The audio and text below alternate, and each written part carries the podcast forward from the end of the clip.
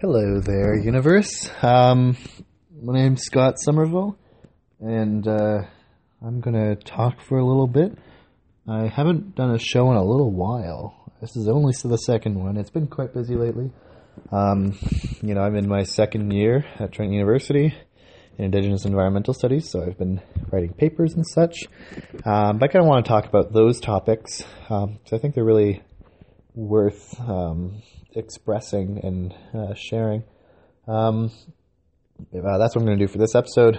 Um, plus, also talk about an idea that I uh, have come up with with a friend. Not really come up with, I guess. People have probably thought of it before plenty of times, but um, just a new perspective on uh, kind of old religious texts.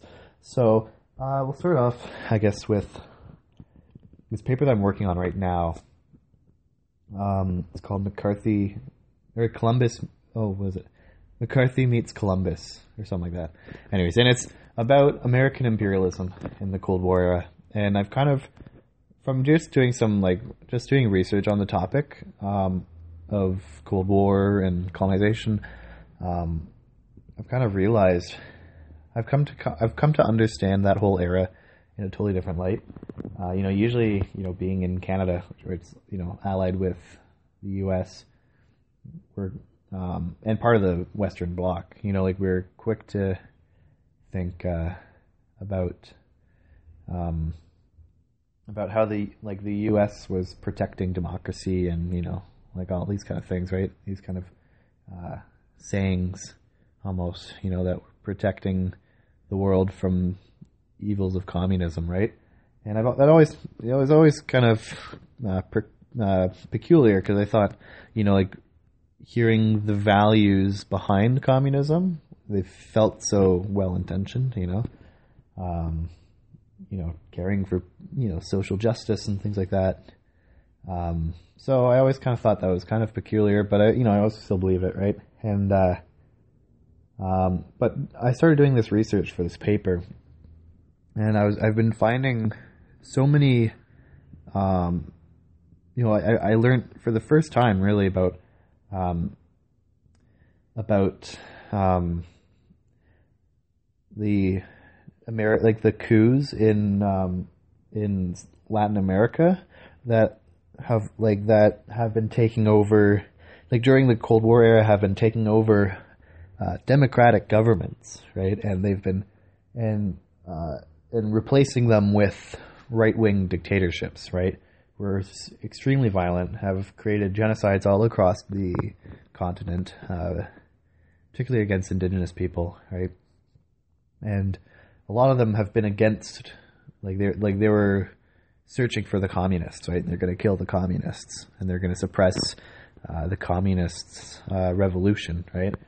And um, I um, I started looking into it and seeing how these were all like they're all orchestrated. Not maybe not all of them, but at least a good portion of them were um, orchestrated by the CIA. And uh, I'm talking like this, like this is new news. You know, I'm sure anybody who's listening might know this already. Um, but just kind of realizing that and realizing how the U.S., you know, they did that in order to suppress the communists. You know, that's what they said, but um, you know, they kept on doing it after after the commun after the threat of communism ended, right? And really, it was in order to maintain control, right? And um, you know, because they're it's American companies that were benefiting from these uh, right wing dictatorships. So um, I thought that was really, uh, really a key thing to know, you know, about history, and um, and then also seeing how they did the same thing all over the world, right? Like that's what they did in the Middle East, you know. That's what they did in, uh, I believe, Indonesia, if I remember correctly, and uh, other other places, right? And um, you know, basically any place that they had that the U.S. or like didn't consider to be first or second world, you know, quote unquote, right? Second world being, you know, the communist countries, right? Third world being places that neither were the capitalist uh, uh, powerhouse, you know, powerhouse that you know the U.S. was allied allied with, right? So like you know, Britain, France, uh, Australia, Canada, right? And um, um, I uh, I kind of realized there's also I should also mention there's this one um, telegraph that I read. Um, I can't remember the fellow's name. I just read it. I just read it for the first time today. Um, but it was a telegraph from the ambassador, the Soviet ambassador in the U.S. in 1946, I believe, and um, they were sending a telegraph to the Kremlin saying that uh, the U.S. You know, their intent was world supremacy, and uh, this, uh, and they were explaining a bit about like the the ambassador was explaining a bit what he'd learned in the U.S. and Washington, and um, and then uh, it's a really interesting uh, um, document. I can't quite remember what it's called, but um, and uh, this went unpublished until the '90s, right? It wasn't like an act. It wasn't an act of propaganda or anything. This was internal, you know, honest internal um, document, and um, which was it just kind of blew my mind. And I thought, you know, like whether that's propaganda or not, you know, it, that's exactly that's essentially what happened. Uh, if you look at it now, now that the uh, Cold War has ended and the Soviet Union, uh, like the Soviet bloc, had um, dissolved, you know, the U.S. has military in 150 countries around the world, right? And uh, you know, their corporations are even, you know, even further spread around the world. You know, Coca-Cola said that they have um, that they they distribute to 200 plus countries, and there are only uh, like 196, I think. Like so, like there's, I guess I think those other four states or whatever.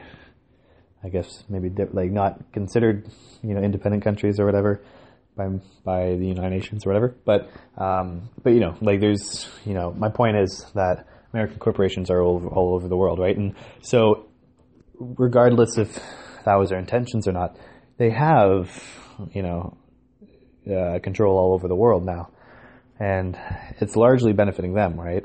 Um, so, kind of realizing the state of that, you know, um, I've been thinking about, uh, you know, the state of our existence right now, um, being under control of this empire that exists all around the world that isn't in the same form as empires previously, but um, I'd say has as much um, power as previous empires. You know, the British Empire, the Roman Empire, whatever, right? Like it's the same kind of thing right now, but right now it's the American Empire, and we see the worst poverty um, ever experienced in humanity right now. um, excuse me. Um, you know, there's climate change, which is ne- has never been a problem until recently. Um, and you have so much violence all around the world and depression and um, and it's just you know it felt like the pieces are coming together you know why is there so much of this going on and i've realized now that it's because we're in this era of American imperialism, um, which is um, in term like politically um, indirect because the U.S. didn't really invade as many countries as it funded the invasion for. Right, um, that that was the primary method around Latin America, at least in my research I know of. Um, you know, they would fund groups to take over the government. They would, you know, give the weapons to them, and uh, they would, you know, they would do so in order for their own political gain, right? As like for the Americans' political uh, gain. And these systems that they've put in place have lasted. You know, uh, you have now you have resistance. You know, in um, for instance, um, you know, Bolivia. Uh, was resisting. Well, I mean, back in you know back in the six in the fifties, you know, Cuba resisted, right? That was the Cuban Revolution. That's what uh, and um, Fidel and Raúl and all them. That's what they. That's what they were fighting against, right? Um, so, um, and it's really lasted since then. You know, American imperialism. So, um, re- understanding the state of the world, but now um, I'm going to kind of move on to another uh, connect this with another thing that I've been thinking about. I've had a really good conversation with my friend uh, Tom, and um, he is a he is a Christian mystic as he like as he identifies, and um, and we've been having a lot of really good conversations because from a place of a non-Christian as myself, you know, as a pantheist, as kind of an eco-spiritualist, um, you know, I I'm trying to learn from other religions how to connect my spirit, like how to act on my spirituality. So he's been really helping me with that. Um, and we had a conversation the other day about the political aspect of Jesus Christ, um, and thinking about how he was going up against the Roman Empire, right? And he um, he was in essence leading a spiritual revolution. You know, it was it was political in that you know he was going up against the state and he was challenging the state, but he did so in a very spiritual way. He was teaching people um, the ways of being, you know, that would create for a new humanity that would challenge uh, that would challenge uh, the Roman Empire, and um, you know, thinking about political revolutions these days, you know, we have the you know like the fifteen hour or the fifteen dollar an hour uh, minimum wage. Um, you know, we have the you know whatever like the climate marches that like they have very particular um, purposes that are supposed to be met, and like those are effective. They're good, but um, I think we're going to keep on having those if we don't really get to the root of the problem, and that's um, our loss of spiritual beings. I think. Um, I think since um, since the creation of empire, right, we've been eroding away at our spiritual and moral beings, um, and I think that's exactly what Jesus was talking about. I think sin is, you know, the the conscious manifestation of empire. You know, it is killing, it is, um, you know, stealing. It's all these things that you do that empires do, right? And that you have to do in order to maintain the empire, right? And um, so I think what he was trying to get at was the underlying um, the underlying actions and decisions and values and um, ideas of people um, that maintained their empires. And even if people wanted to, if, if people, even if people liked the empire or not, they still had empire ways that, um, regardless of who was in power, it would still maintain them. And um, so I've been thinking that we need to start looking at what we do, right? And now, you know, as as a settler of uh, on Turtle Island, you know, within the state of Canada, um, you know, I am realizing now that there are things that I have historically thought, and that you know, my friends and family have always thought that um, that keep gov- like that keep our state in power, and that keep maintain this colonial mentality that um, even if we're not racist ourselves, it still can breed racism, and um, and that's the topic of my other essay that I want to talk to you about. Um, and I uh, I've been thinking about how in our current state, you know, what values do we uh, do we hold as settlers in large? You know, um, you know, everybody's different, but kind of the common the common ideas that we hold, and one of those is um, this Hobbesian, like that, referring to Thomas Hobbes, um, idea of the state of nature of human nature. Um, you know, being like he thought, he argued that humans are naturally violent and inclined towards chaos and um, disruption and um, which is, I think, um, is very problematic. I mean, it, it the things that like he wrote that during uh, just after the English Civil War in the 1600s, mid 1600s, and uh, or maybe 1500s. I can't remember. Anyways, whatever the date is. Um, but he wrote that at a time when people were suffering greatly, right? And they were driven um, by this war um, to um, to be violent and to be distrusting, right? And to um, and to be very individualistic and not help people so much and just survive. You know, that was their main purpose. And um, I've been uh, you know, like then that, and it was at this time that he uh, concluded that that was just human nature for us to be violent and cruel and individualistic and distrusting. And um, even though it may sound a bit extreme at this point, it has influenced thought over the years and has evolved right into forms that have been become more normalized that we now accept, right? And um, you know, if you if you think that we absolutely need a government uh, like the one that we have right now, then because you know we wouldn't really be able to function on our own, that is an evolution of Hobbesian theory, and um, to think about you know like and I I understand it for sure. I've thought that for my whole life up until this point, right?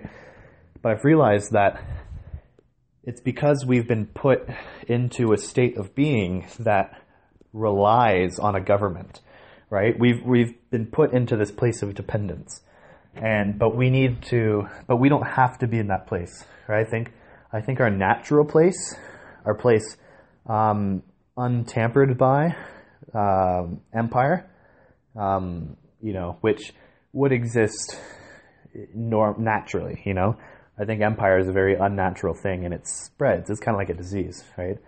And um, think in our natural healthy state, humanity um, wouldn't have empire. And because for most of the history of Earth, there have been no empires, right? Um, and so, um, where is I going with that? Um, this is being recorded. um, yeah, so because of this, um, because of the way that governments have functioned, they intentionally break up um, the structures of humanity that um, that bring us together, right, and hold us accountable to each other, and breed love and harmony between peoples. Um, and I think those structures are family, community, and nation, right? Um, now, when I say nation, I don't mean the Canadian nation because I don't think that really exists. Um, we are a state that has existed. The state itself has existed for 150 years, and uh, that's kind of what we're celebrating this year. But that doesn't have anything to do with these lands, I think, because the lands have existed here long, long before. And um, and people have been on this land long, long before as well. You know, this is only a very small, recent chapter of the history of Turtle Island, right? And um, but I digress. Um, the um, you know we when I say nation, I mean our people. You know, who is it? Who, where is it that we you know originate from, and what's our story, right? And it's the shared story that is, um, you know, and also, but not not just story I guess as well, but the the qualities of your culture. You know, uh, that's the thing as well. We don't really have a Canadian culture other than like Bob and Doug McKenzie and Rick Mercer or whoever, right? Like it's comedy. That's what the, like the Canadian culture is comedy, and we don't really have anything that's truly definitive. And so that's why you know I I've been connecting myself with my Irish ancestry, right? And that's truly where I'm from. Um, you know, and we have a story, right? Before English colonization, um, you know, the Irish and the like the all the Celts, you know, we're um, we lived on the land. You know, we are agricultural people, uh, and we had culture and spirituality that reinforced that relationship, right?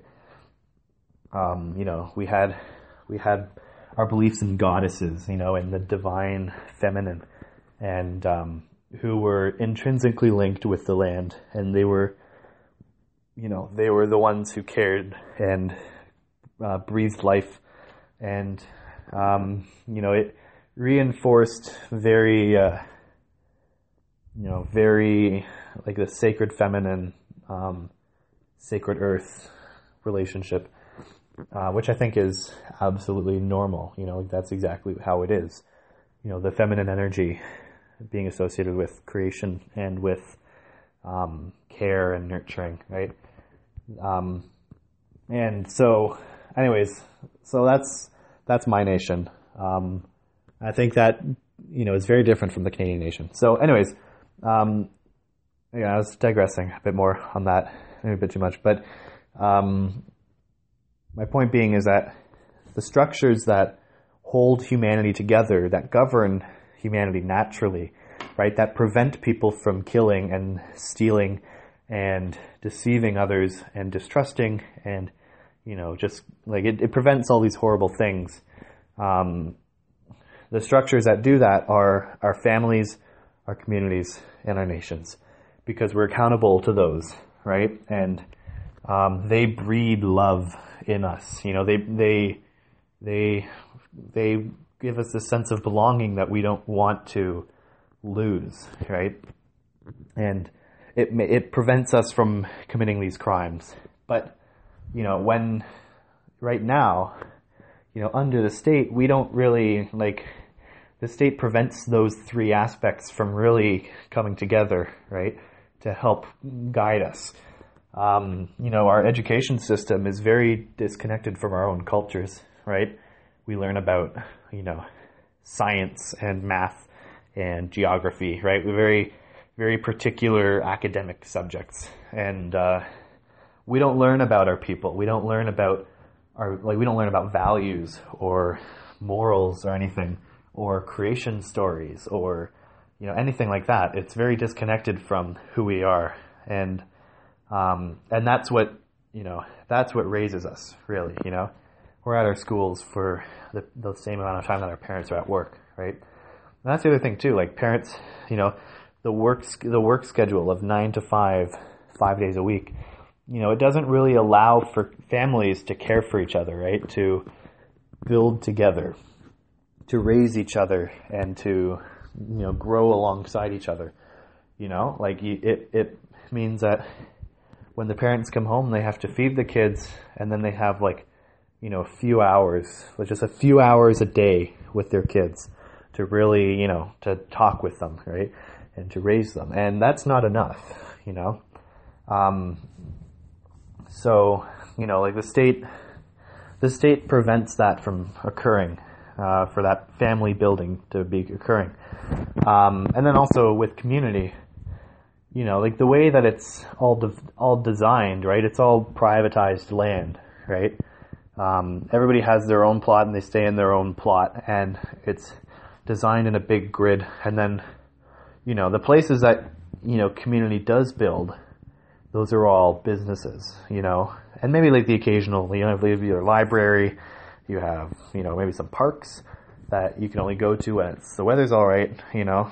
Um, you know, it, you it's limiting. You know, the community is is limited, and you know, back in the day, you know, you would have common spaces that you didn't need money to be in. You know, um, or you didn't need you didn't. It was close enough that you, could, you didn't have to drive there. You know, you can uh, you know you can build community together, and um, I think that's you know that's one of those other things that the state has inflicted um, pain on.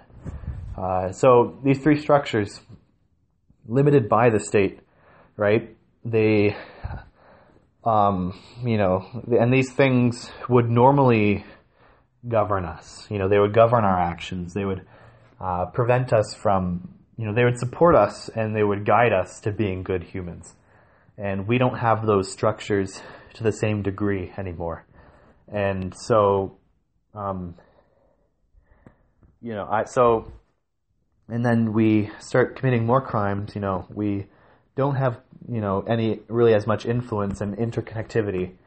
So we kind of this is when you know this is why we have so much crime in our society, and I think, um, and then that and then you know with all that crime in the society, yes, of course we need someone to hand to manage it, right? But um, it doesn't have to be like that.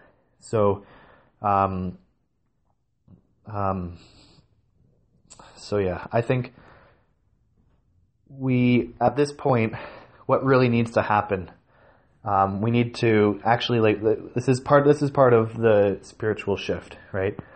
Um, this is part of what we are what we need to do in order to make real change, and um, you know, changing our views, our these Hobbesian views that we need uh, that we need a government. That needs to change because we don't need a government. Uh, we need community. We need family. We need nationhood.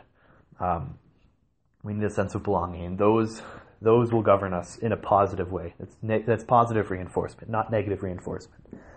You know, prisons the prison system doesn't work. You know, it's just a place that tortures people and then, you know, want they socially tortures them, and then, you know, releases them back into the world where they don't even at that point they don't really know how to interact with it, and most people just end up back in the prison system.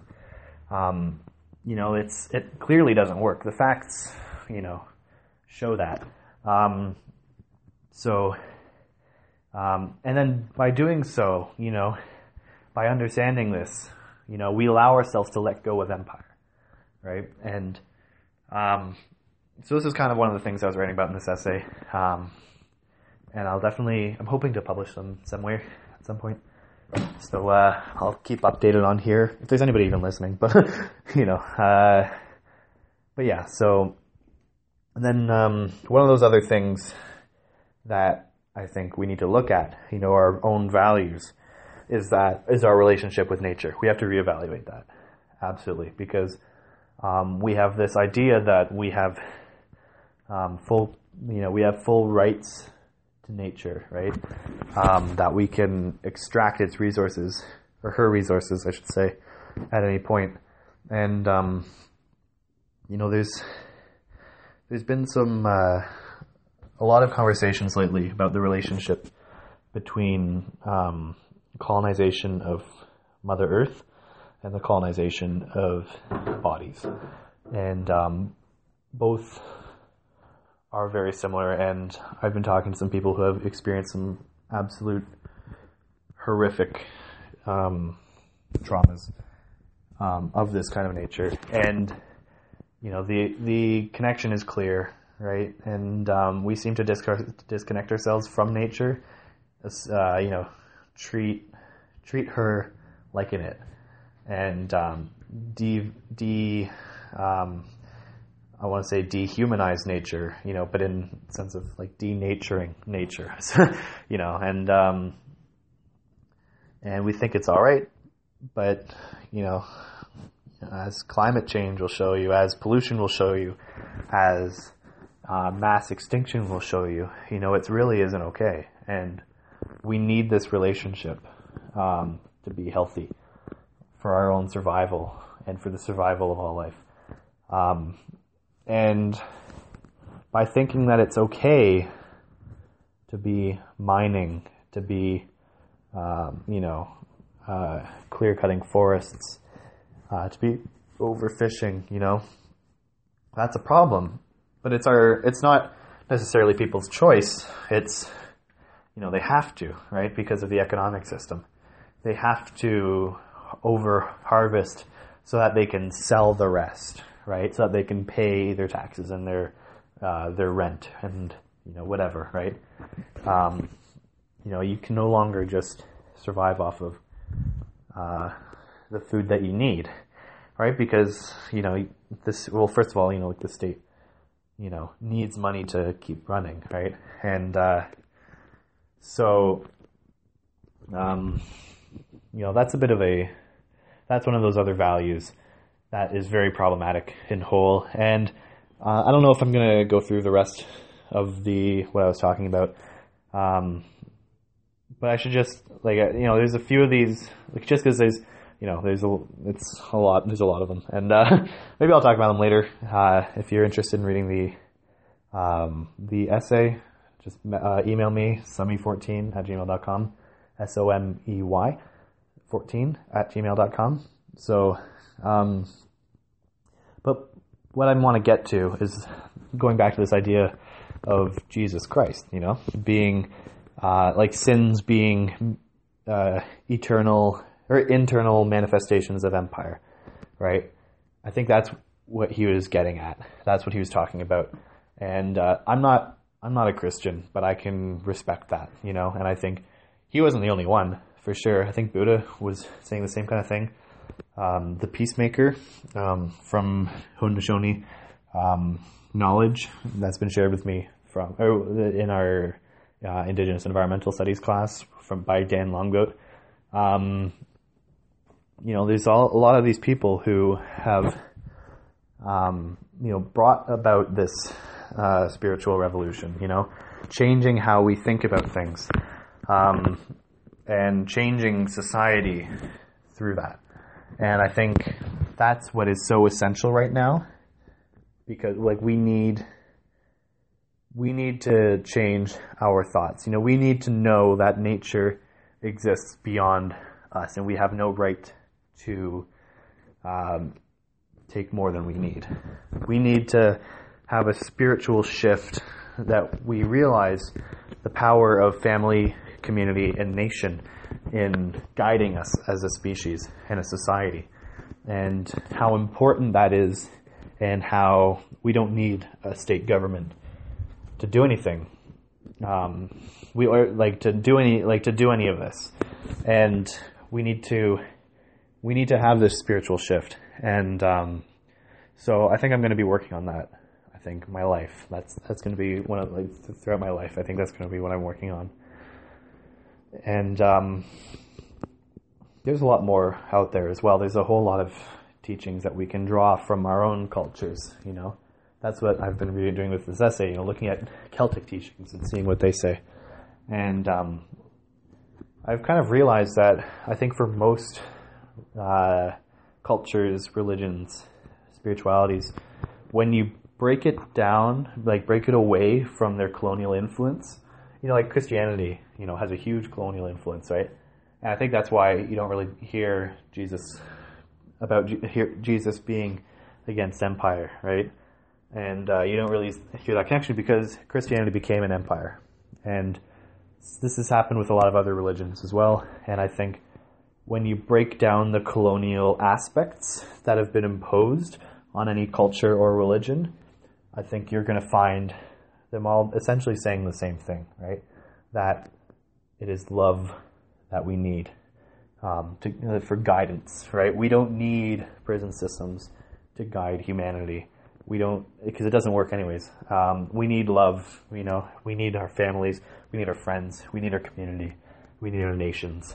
Um, and um, that's essentially what they're all saying. And I think we haven't fully grasped that, and we need to grasp that once again. So um, I'm going to end off on that. I think that was 33 minutes. So um, just you know think about it. Anyways, um, hopefully, hopefully this you know made you think a little bit about particular things, uh, whether you agree or disagree. You know. Um, and yeah, I'll uh, I'll talk more next time. So uh, have a great uh, rest of the day, whatever time it is that you uh, you listen to this. But um, yeah, I'll talk to you soon. Take care.